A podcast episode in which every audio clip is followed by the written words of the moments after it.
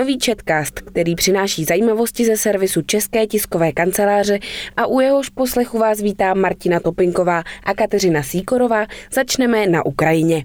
Jde o jednu z mála zemí na světě, která na komerčních základech povoluje náhradní mateřství pro cizince.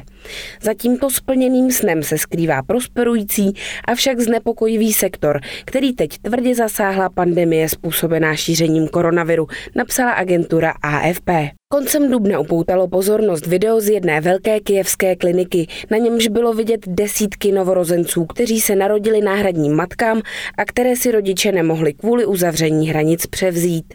Video obletilo svět a ještě více zvýšilo zájem o náhradní mateřství v této zemi, která patří k nejchudším v Evropě.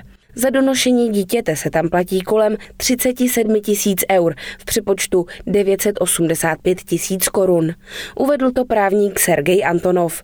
Tento sektor vznikl na Ukrajině začátkem tisíciletí, ale před pěti lety doznal značného vzestupu, když bylo náhradní mateřství pro cizince zakázáno v Indii a Tajsku. Oficiální statistiky neexistují, ale podle odhadů se na Ukrajině pro zákazníky z ciziny rodí každoročně 2500 až 3000 dětí.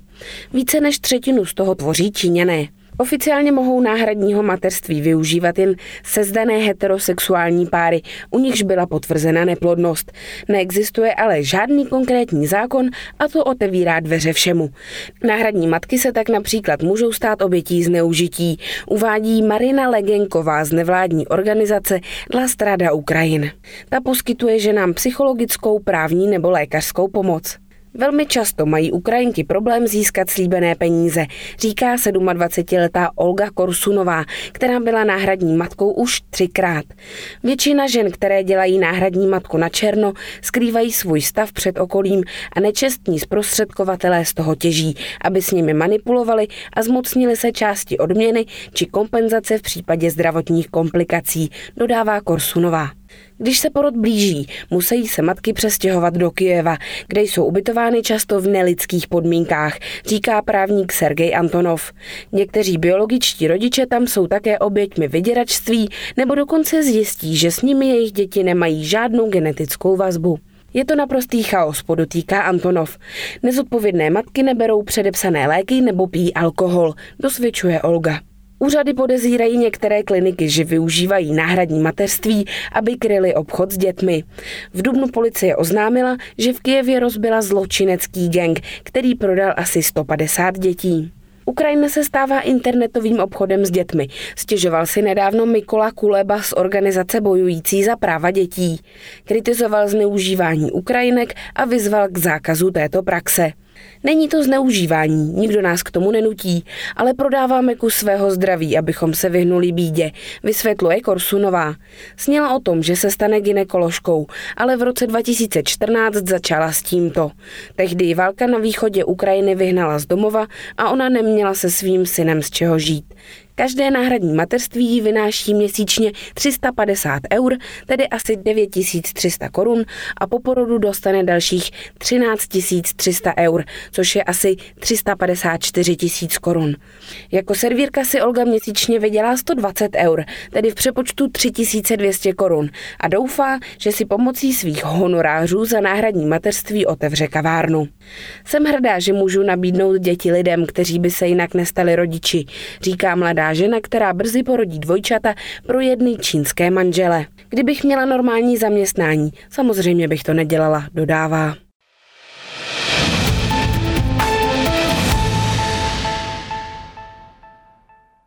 Ukrajiny se přesuneme do Indonésie, kde žije tvor, který vrhá zajímavé světlo na fascinující svět žraloků.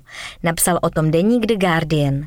Když zapadne slunce nad indonéskými ostrovy Raja Ampat lemovanými korálovými útesy, probere se jeden podmořský dravec. Na predátora není nějak zvlášť veliký ani zuřivý. Od hlavy po ocas je dlouhý asi jako paže a rypec mu zdobí vousky podobné kníru. Jedinečné na něm ovšem je to, že nad mořským dnem ani tak neplave ale chodí po něm. Své čtyři ploutve používá jako nohy a páteří kroutí jako ještěrka. Navíc dokáže vylézt z vody a až na hodinu zadržet dech, aby se mohl projít po odhaleném útesu a mezi odlivovými jezírky hledat kořist. Je to žralůček skvrnitý, známý také jako chodící žralok. A na rozdíl od stereotypních názorů na hrozivé žraloky líčí alternativní příběh o životě žraloků a jejich vzhledu. Žralůčkovití patří do řádu malotlamci a nadřádu žraloci. Patří mezi nejmladší žraloky v oceánu, kde žijí nejspíš jen 9 milionů let a dva nejmladší druhy se od nich oddělily před méně než dvěma miliony let. To vyvrací obecnou představu, že jsou žraloci dávnou skupinou, která se nijak nezměnila. Nejsou to evoluční přežitky z dob pradávno minulých, ale zvířata, která se stále vyvíjejí a uspůsobují. Žraločci jsou jen zlomkem v ohromné rozmanitosti žraločích druhů. Celkem v současnosti žije více než 500 druhů příčnoústých, což je podtřída paryb, do které patří žraloci a rejnoci. Každý desátý žraločí druh ve tmě svítí. Další je tak malý, že byste si ho mohli dát do kapsy a nad to má své vlastní kapsičky naplněné z dosud neznámého důvodu svítící hmotou. Někteří žraloci se nafukují, aby vypadali větší a děsivější, než doopravdy jsou. Žraločí matky mohou být březí až tři roky, anebo přivést na svět mláďata bez oplodnění samcem. Ovšem pokud jste všechno, co o žralocích víte, viděli jen v hollywoodských filmech, pak si o nich musíte myslet, že jsou zosobněním vodní hrůzy. Žraloci mají svůj vlastní filmový žánr. Existují snímky o žralocích v podobě duchů, o zombie žralocích, o žralocích, co chrlí kyselinu, zabijáckých žralocích schopných plavat v písku nebo sněhu a ohromujících šest dílů hororu Žralokonádo. Ještě problematičtější je, když žraloky, co by monstrózní padouchy, líčí uvěřitelnější filmy. V roce 2016 vzniklo drama Mělčiny o surfařce, kterou brutálně napadl pomstichtivý velký bílý žralok. Snímek přiměl skupinu mořských biologů, aby napsali otevřený dopis filmovému studiu Columbia Pictures s varováním, že mělčiny obsahují nebezpečně pokřivený obraz, který může obrátit veřejné mínění proti žralokům. Ve skutečnosti je situace naprosto opačná. Žraloci jsou nadměrně loveni po milionech, přitom nejsou evolučně uspůsobeni tomu, aby byli kořistí. Co by predátoři rostou žraloci pomalu a dlouho dospívají, než dosáhnou pohlavní zralosti. Kladou málo jiker a rodí jen málo mláďat, nedost na to, aby se mohla obnovit jejich tenčící se populace. Ti, kteří zůstanou naživu, mohou strávit celá desetiletí a dokonce i staletí ve vodách, kde vstřebávají člověkem vypouštěné znečišťující látky a vyhozené plasty. Během jejich života se moře otepluje a okyseluje. Současní žraloci malohlaví, známí také jako žraloci gronští, se narodili v severním ledovém oceánu v době, kdy byl o několik stupňů chladnější. Výsledek všech těchto faktorů se dá snadno odhadnout. Při posledním sčítání byla čtvrtina všech žraločích druhů ohrožena vyhynutím. Od žraloků se toho můžeme spoustu naučit. Vědci v mořské laboratoři na Floridě zkoumají mimo jiné to, jak se žralokům daří rychle hojit zranění a jak si vyvinuli imunitu vůči mnoha chorobám. Na žralocích záleží, protože mohou být užiteční nejen pro člověka, ale pro celé oceánské ekosystémy. Řada žraločích druhů jsou klíčoví predátoři, udržují rovnováhu ekosystému, odstraňují slabší a nemocné a brání jednotlivým druhům, aby jejich populace prudce stoupla a vytlačila ostatní. Po celé roky vědci a ochránci přírody opakují, že žraloci mají víc důvodů bát se člověka než naopak. Najděte si jakoukoliv statistiku a objevíte v ní spoustu věcí, které vás mohou zabít s větší pravděpodobností než útok žraloka, například převržený prodejní automat nebo padající kokos. Přesto přetrvává přesvědčení, že jsou žraloci nebezpeční, mstiví a brutální brutální.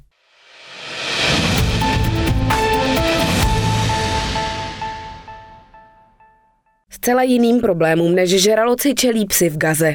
Podle agentury AFP je tam už několik let moderní vlastnit psa, byť muslimové obecně psy považují za nečistá zvířata, dobrá tak na nejvýš klovu nebo hlídání. Radikální hnutí Hamas, které vládne palestinskému pásmu Gazy, proto nedávno zakázalo venčení psů na veřejných místech. Said Ar zřídil pro zaběhlé psy útulek před čtyřmi lety. Vždy je tam dal do pořádku a nabídl k adopci. Mnozí si tehdy mysleli, že to na území, jehož obyvatelé se potýkají roky s chudobou a izraelskou blokádou, není rozhodně priorita. Časy se mění. Ještě donedávna se na pláži každý pátek, tedy ve volný den, objevovali majitelé a jejich hrající si psy. Většinu z nich do tohoto úzkého pobřežního území propašovali tunely pod hranicí s Egyptem. Několik jich převezli z Izraele, v tomto případě na rozdíl od egyptské cesty legálně. Nejvíc se cení němečtí ovčáci, pitbullové a dobrmani. Hamas ale dospěl k názoru, že už je psů moc.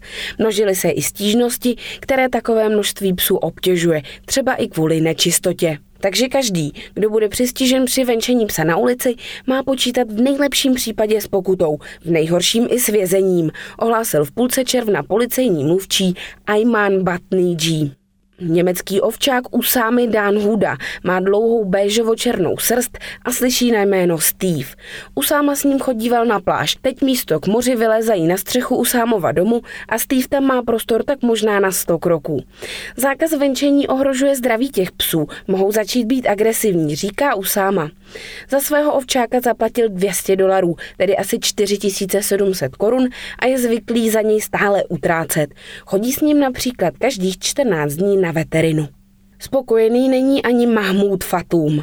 Jeho pes je teď pořád doma a vznikají problémy se sousedy. Jejich děti se psa bojí. Fatuma přitom stál jeho pes 900 dolarů, což je na pásmo Gazy, kde půlka z tamních dvou milionů lidí žije v chudobě. Opravdu hodně.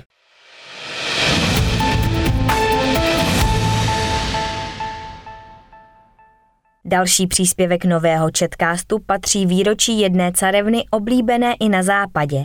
Tak se říkalo sovětským osobním automobilům GAZ-21 Volha. Výroba vozu, který byl označován za nejlepší auto reálného socialismu, skončila před 50 lety, 15. července 1970. Když vznikal, dali konstruktéři modelu GAZ-21 do vínku ladné křivky inspirované americkými vozy. Volhy sice nebyly žádný výkřik moderní techniky, vynikaly ale spolehlivostí a poměrně komfortním interiérem. Nástup modelu GAZ-21 pojmenovaného Volha po řece protékající městem výroby Nižním Novgorodem nebyl nejrychlejší. Vyráběný byl od roku 1956, ale až na podzim 1957 dostali Volhy nově vyvinutý motor a o pár měsíců později se stal model GAZ-21 hlavním civilním produktem továrny. Fanoušky, mezi které patří i ruský prezident Vladimír Putin, má tohle auto po celé Evropě. S úspěchem se totiž prodávalo i na západě. Volhy samozřejmě nemohly chybět ani na československých silnicích, kam se dostaly hlavně jako podnikové vozy, taxíky nebo služební automobily někdejší veřejné bezpečnosti. První kusy se dovezly v roce 1958 a už v létě následujícího roku jich bylo v ČSR na 2000. Automobil přitom nebyl laciný. Podle ceníku z roku 1961 stála Volha vybavená rozhlasovým přijímačem 55 tisíc korun, zatímco domácí Škoda Octavia 28 500 korun. Podobně jako jiné vozy se i GAZ-21 během výroby postupně měnil. Motor dostal poněkud vyšší výkon a změny se dotkly i exteriéru. Změnil se třeba tvar přední mřížky, ze které navíc zmizela hvězda a od třetí série, která přišla do prodeje v roce 1962, už na kapotě nebyla ani ozdobná soška jelena, který je ve znaku továrny. Tvar karosérie Volhy sice přímo vybízel k elegantnímu dvoubarevnému lakování, toho se ale dočkala jen malá část část produkce. Podobně výjimečné byly i vozy vybavené samočinnou hydrodynamickou převodovkou. Tu totiž dostala jen malá série vyrobená v letech 1957 a 1958. Automatickou převodovku měly i vozy určené pro sovětské bezpečnostní orgány, těm ale navíc pod kapotou burácel silnější vidlicový osmiválec o objemu 5,5 litru, který pocházel z reprezentativní limuzíny Čajka. V roce 1968 se pak na veřejnosti objevil nástupce carevny, hranatější model GAZ-24, který továrna začala vyrábět poté, co z výrobních pásů sjela poslední z téměř 640 tisíc jednadvacítek.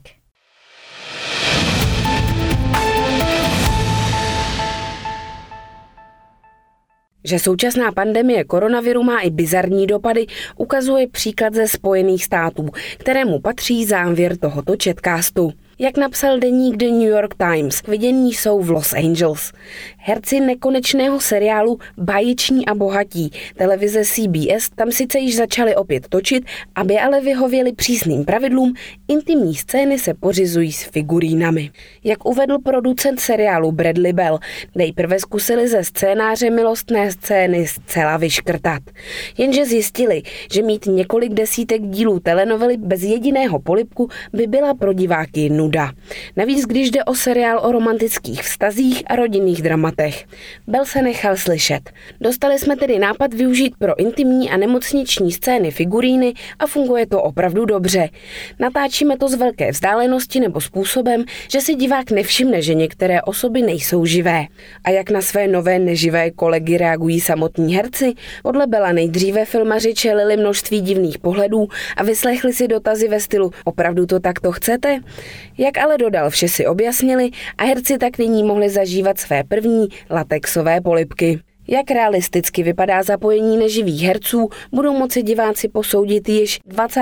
července, kdy se seriál Báječní a bohatí vrací na americké televizní obrazovky. Slavný seriál byl jedním z prvních televizních pořadů, který se začal natáčet po rozvolnění pravidel zavedených kvůli pandemii koronaviru. Nekonečná telenovela vypráví o dvou vzájemně propletených rodinách, Forestrů a Spektrů, podnikajících v modním průmyslu. Seriál se natáčí již od roku 1987. Z nového četkástu je to vše, naslyšenou se těšíme zase za týden.